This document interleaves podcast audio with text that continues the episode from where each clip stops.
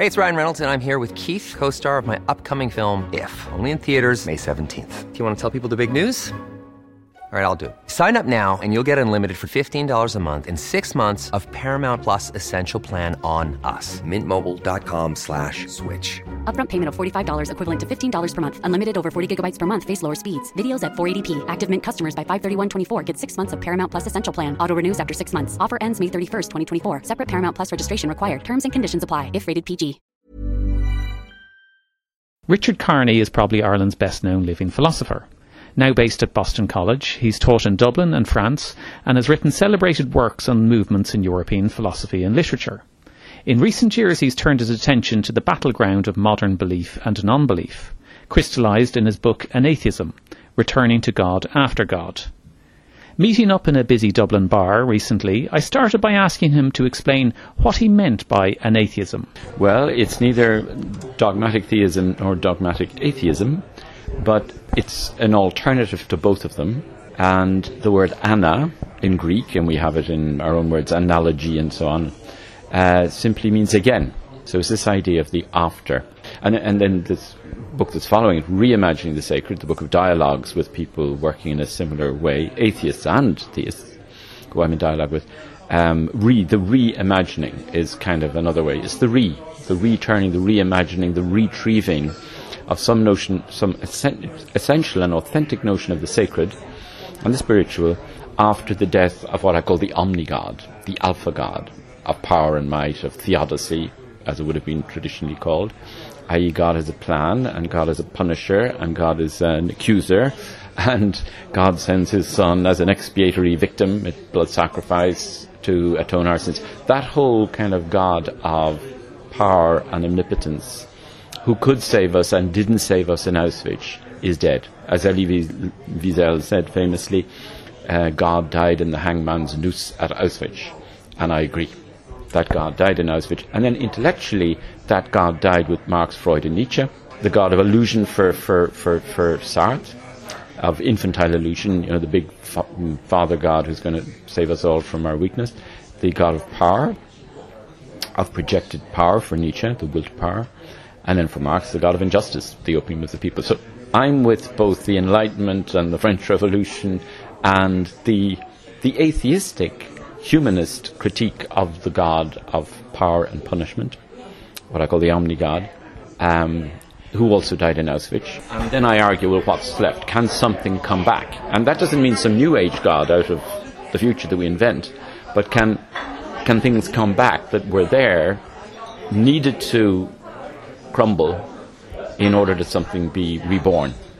And are you responding also to the new atheists as well? I mean, the particular motivation now, is there a challenge that they lay down um, that you're kind of responding to specifically? Yeah, there is. If militant dogmatic fundamentalist theism is perfectly mirrored, um, and not all theism is that, obviously. Anatheist theism is not that fundamentalist dogmatic variety, but that's mirrored in the new atheism of Dawkins and Hitchens who, who I, you know, admire. I think it's really healthy that they're out there, particularly in America, you know, challenging the kind of the dogmatism of the Tea Party. But their view of God is so restrictive. They don't allow for any alternative. They do throw out the baby with the bathwater. Is part of this a redefinition of God, whether it's a lowercase g God or something going back to Voltaire or, or a God in nature or in other forms? Absolutely. All I'm saying is that God is a word, Augustine said it before me, for what we hope for. Right? It's a word we use, and that has been used by all wisdom traditions uh, to try and connote this thing we hope for, this thing we long for, this, this surplus of meaning that we call mystery. Um, that is the that is the impossible becoming possible, right? So Abraham and Sarah conceive a child, not possible, by receiving a stranger into their midst in in Mamre. Mary makes the impossible possible. She says it's not possible to have a She has a child. This, the, God is the name given to the impossible becoming possible. In AA, for example, when people cannot give up their addiction, one of the 12 steps is to accept your helplessness and then to hand over to a higher power. You can't do it, so something else will do it. And for many people, that higher power is called God. But the interesting thing is, God is a name that is constantly being revised and reinterpreted, not only in different religions, But within those religions, I mean, an example I take in, in anatheism is on Mount Moriah. Um, well, let me just take two primal scenes in Judaism that the foundation of our Abrahamic religions in the West, Judaism, Christianity, and and uh, Islam. So, uh, Abraham receives three strangers. Instead of killing them and engaging in in tribal warfare, he says no. We will move from hostility to hospitality. Same word, hostis, can mean enemy or friend. So he does the impossible. He turns violence into hospitality. The strangers come in. Instead of warfare, violence, therefore bloodshed, there is the sharing of food. And we're told in Genesis, the three enemies became God. So what you got there is a radical shift of a, of a, a, a former pagan tribal notion of a deity to one which says, no, God is in the stranger, the orphan, and the widow. That's the beginning of Judaism. Moses comes along the next phase, because then that, that kind of God becomes consolidated into an idol. Uh, actually, l- l- let me let me stick with Abraham. Maybe it's easier. It's not like you get God and then you have it forever. When Isaac, who's been given to him as an impossible gift, Sarah laughs because it's impossible. Isaac means in Hebrew laughter. He hears a voice that says, "Take your son and kill him." Up to top of Mount Moriah, off he goes. The voice comes from Elohim, and when he gets to the top of the mountain, he hears another voice that says, Don't kill your son. That's not what God is about. I am a God of mercy, Yahweh. There you see a switch from one God to another within 10 lines of Genesis. That's happening all the time. We have to, I mean, that's the idea of ana is after. God after God after God. And if you ever stop deconstructing God and then reconstructing God, you get an idol. So you got to see God as a symbol that constantly requires reinterpretation, retrieving, uh, reliving. I mean, the importance there of a, a, sort of continuity, you emphasise that, that you go back to the past and you learn from the past.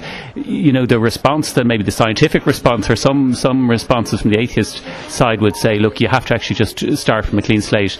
There's no strength from tradition, there's no kind of authority from tradition. What you say to that? People have tried to do that. Robespierre tried to do it and we got the terror.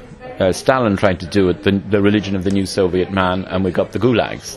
Hitler tried to do it, we got Auschwitz, the, divini- the divinization of, of the Aryan man and the Germanic gods. So it's actually a disaster to try and create a religion out of nothing. The need for it is very legitimate, um, but it generally leads to the creation of a, an imaginary projection of the human mind. So if we don't have preceding wisdom traditions to give us some kind of guidance, critical guidance, right? you don't take them.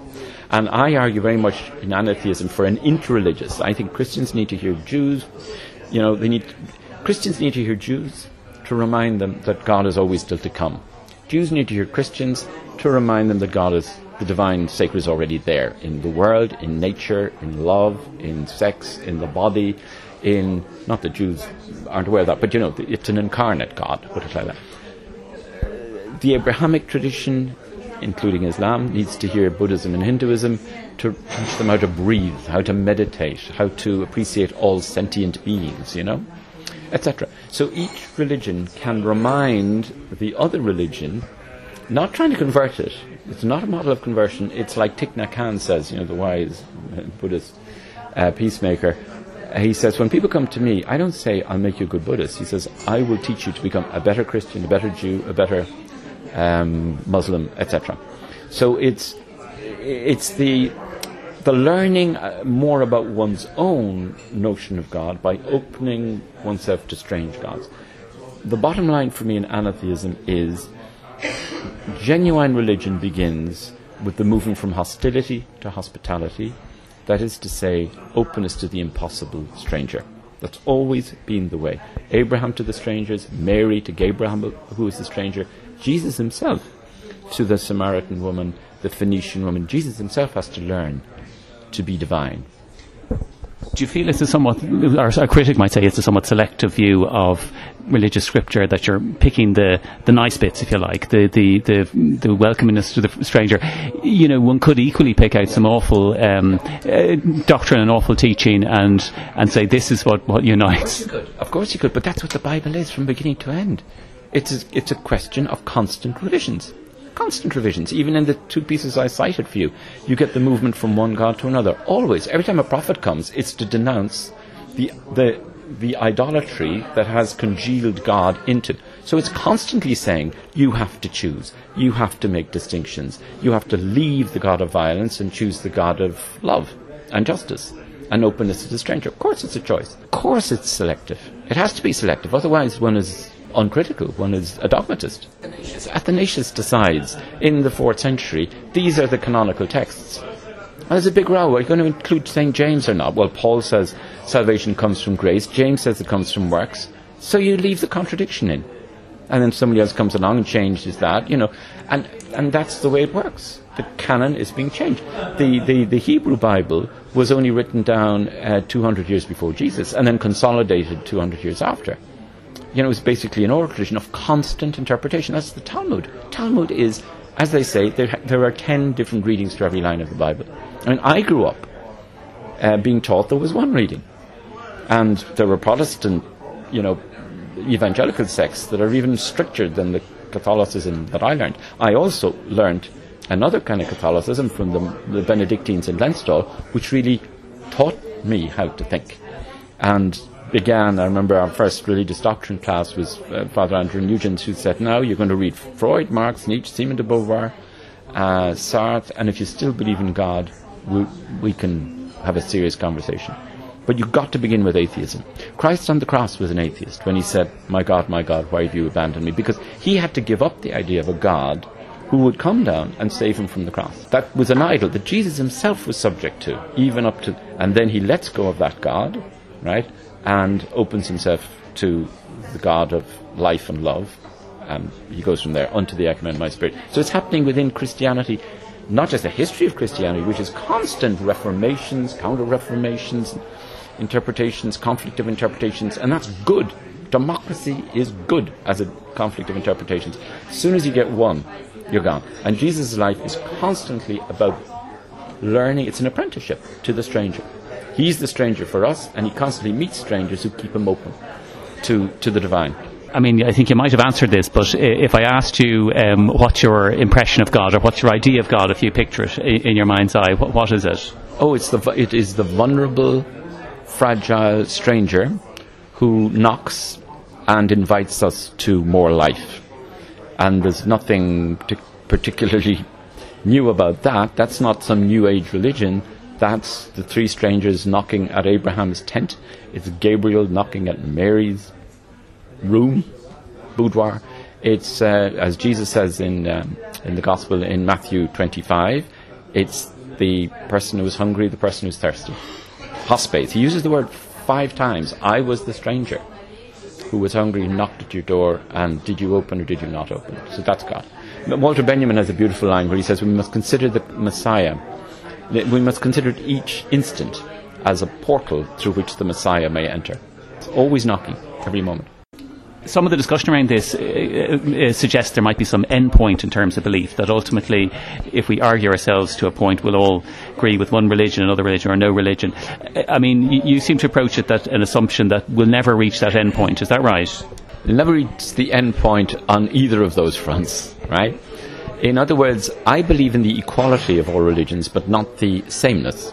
In other words, each religion has a right to express its response to the call. The call is the call to life and the call away from death. What gives life is divine, what does not is non divine. That's a basic definition. And what is life is always new, therefore, it's always strange. Okay. Now, that is something I believe as a moment, what I call the anatheist moment, that is common to all religions. But every religion approaches it differently and honors it differently. And each religion needs the other to remain different so that it keeps reminding it of the different ways that that response to the call should be honored. So do you see what I mean? It's like Teilhard de Chardin says, union differentiates. There is a communion that is constantly in the process of being created. I'm, I'm very ecumenical. I believe in the coming together of the different voices. But in ecumenism, there should always there should also be the respect for the different languages, the different ways that that's gone. So my model would be translation. Just as in translation you respect the foreign language in translating it into your own, and in accepting the foreignness of the language, you your own language is revised. So it's this constant back and forth between host and guest languages, host and guest religions, and that's why I suppose the, the, the main models I use for anatheism are translation and between host and guest languages and hospitality. But hospitality that recognizes hostility as a constant temptation, danger, twin. Do you know what I mean? That if you just say, oh, well, we should all have hospitality, we should all love each other, then it becomes cheap grace and just an empty slogan. Um, and it doesn't work. It, hospitality is always difficult. Richard Kearney, thank you. Hi, I'm Daniel, founder of Pretty Litter. Cats and cat owners deserve better than any old fashioned litter. That's why I teamed up with scientists and veterinarians to create Pretty Litter. Its innovative crystal formula has superior odor control and weighs up to 80% less than clay litter. Pretty Litter even monitors health by changing colors to help detect early signs of potential illness. It's the world's smartest kitty litter. Go to prettylitter.com and use code ACAST for 20% off your first order and a free cat toy. Terms and conditions apply. See site for details.